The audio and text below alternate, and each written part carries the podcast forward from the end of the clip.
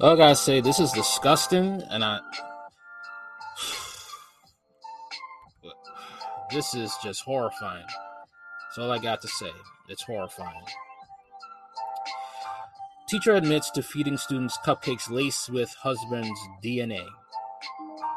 That's basically what I could tell you. Just laced with that sucker. Livingston Parish, Louisiana, a school teacher in Louisiana who reportedly admitted to lacing cupcakes with husband's sperm and feeding them to students now faces a sentence of 41 years in prison. The Associated Press reports Cynthia Perkins and her now ex husband, Dennis Perkins, were both arrested in October 2019 and charged with two court two counts of first degree rape, 60 counts of producing porn involving juveniles under the age of 13, and with a slew of other child sex crime charges. Cynthia was reportedly a teacher in Livingston Parish, while her husband Dennis was a Livingston Parish Sheriff's deputy at the time of their arrest. A sheriff's a sheriff, sheriff's deputy. Wow. He was part of the law. According to WBRZ News, Dennis was fired by the department after his initial arrest, and Cynthia resigned from her position as a teacher shortly after her arrest as well. Initially, the former teacher pleaded innocence to her various child sex crime charges, but now has reached a plea deal with prosecutors and pleaded guilty to three of the charges on Monday. What a shock! She gets to plead. She gets to uh, have a plea deal. And unfortunately, this is because she is a woman. Today, Cynthia Perkins admitted to her crimes and pleaded guilty in court. Louisiana Attorney General Jeff Landry says in a statement he issued on Monday. She not only waived any right to appeal and attempt to avoid conviction, but she also spared the victims from relieving her horrific crimes during this particular trial.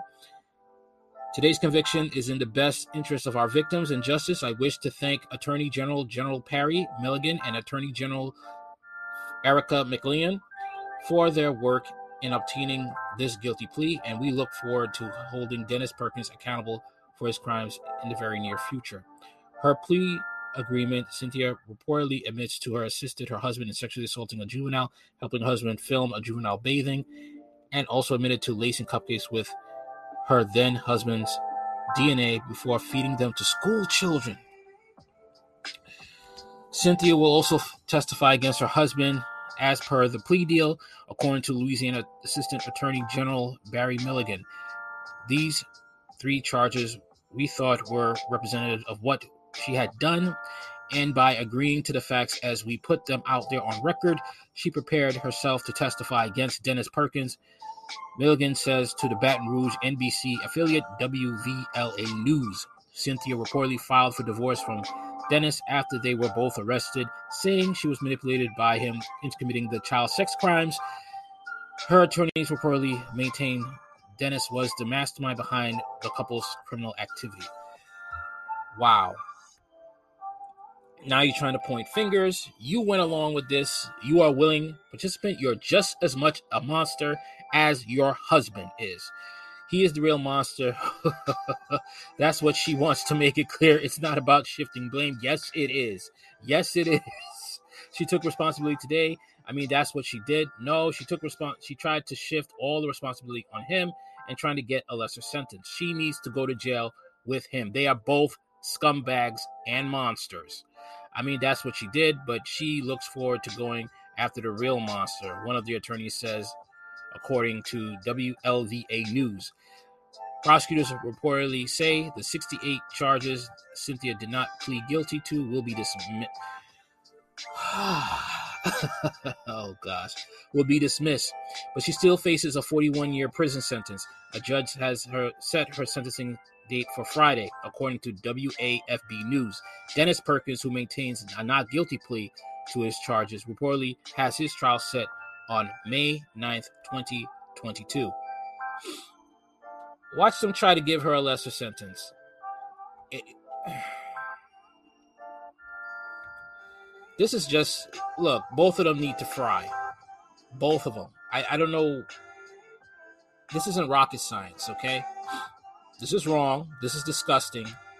Watch them say she's going to get a lesser prison sentence because she she uh, took a plea deal and try to place blame on him. You could have called the police. You didn't.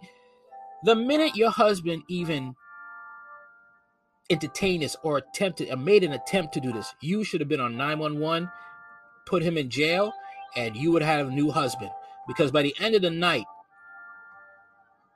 his first time in lockup, he probably won't survive. He probably won't survive his first week or day in prison. And now you want to play victim. Give me a break. Both of you all need to go to jail.